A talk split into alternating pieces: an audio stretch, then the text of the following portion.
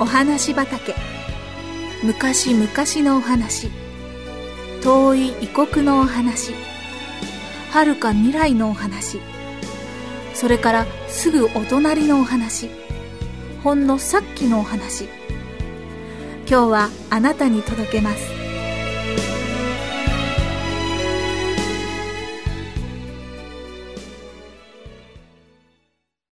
のぞみくんの初夢。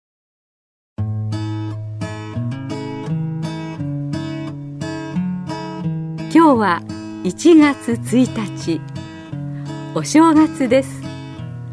のぞみくんはお父さんとおじいさんからたくさんお年玉をもらったので嬉しくてたまりません。明日は駅前のおもちゃ屋に行って新しいテレビゲームを買うんだ。のぞみくんは一日中テレビゲームのことばかり考えていました。夜ベッドに入ってからもなんだか胸がワクワクしてなかなか眠れそうにありません。でも暖かいお布団の中で明日のことを考えているうちにいつの間にか眠ってしまいました。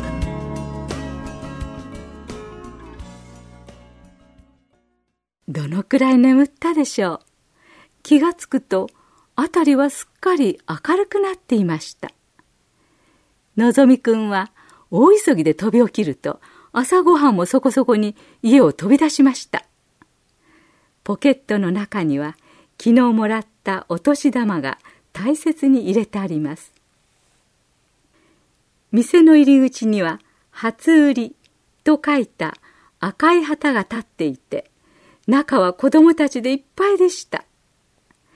のぞみくんは前からお年玉をもらったらどれを買うか決めていましたのでまっすぐにそのゲームの並べてある棚に向かいました。この前見に来た時にはたくさんあったのに今はもう棚の一番上に一つしか残っていません。なくなっていなくてよかった。のぞみくんが背伸びをしてやっとその箱を取った時あれ？なくなっちゃった。さっきまでこの上の棚に一つあったんですよ。とのぞみくんと同じ学年くらいの男の子が店の人に言っています。男の子はのぞみくんよりちょっと背が低いのできっと上の棚に手が届かなくて店の人を呼びに行っていたのでしょう。悪いね。今日はまとめて買っていく人が多くて、あっという間に売れてしまったんだよ。注文してあるから、明日の昼には入るからね。店の人にそう言われても、男の子はなかなか諦められないといった顔で、残念そうにちらりとのぞみくんの方を見ましたのぞみくんは急いでお金を払うと店を出ました。なんだか悪いことをしたような気もしましたがしょうがないよ。僕が先に取ったんだからそれに明日になれば買えるじゃないか。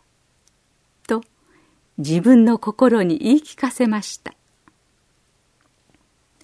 のぞみくんが歩き始めた時さっきの男の子が店から出てきてのぞみくんを追い越してどんどん歩いていきましたのぞみくんは立ち止まってその子のがっかりしたような後ろ姿を見つめていましたするとその時曲がり角の手前で男の子が何を思ったかちらっと後ろを振り向きました。その顔を見た途端、のぞみくんは思わず、叫びそうになりました。イエス様だ。イエス様の顔だ。確かに男の子の顔がいつも教会の先生から見せてもらっているイエス様の顔に変わっていたのです。しまった。あの子はイエス様だったのか。それならもっと親切にすればよかった。のぞみくんはありったけの声で叫びました。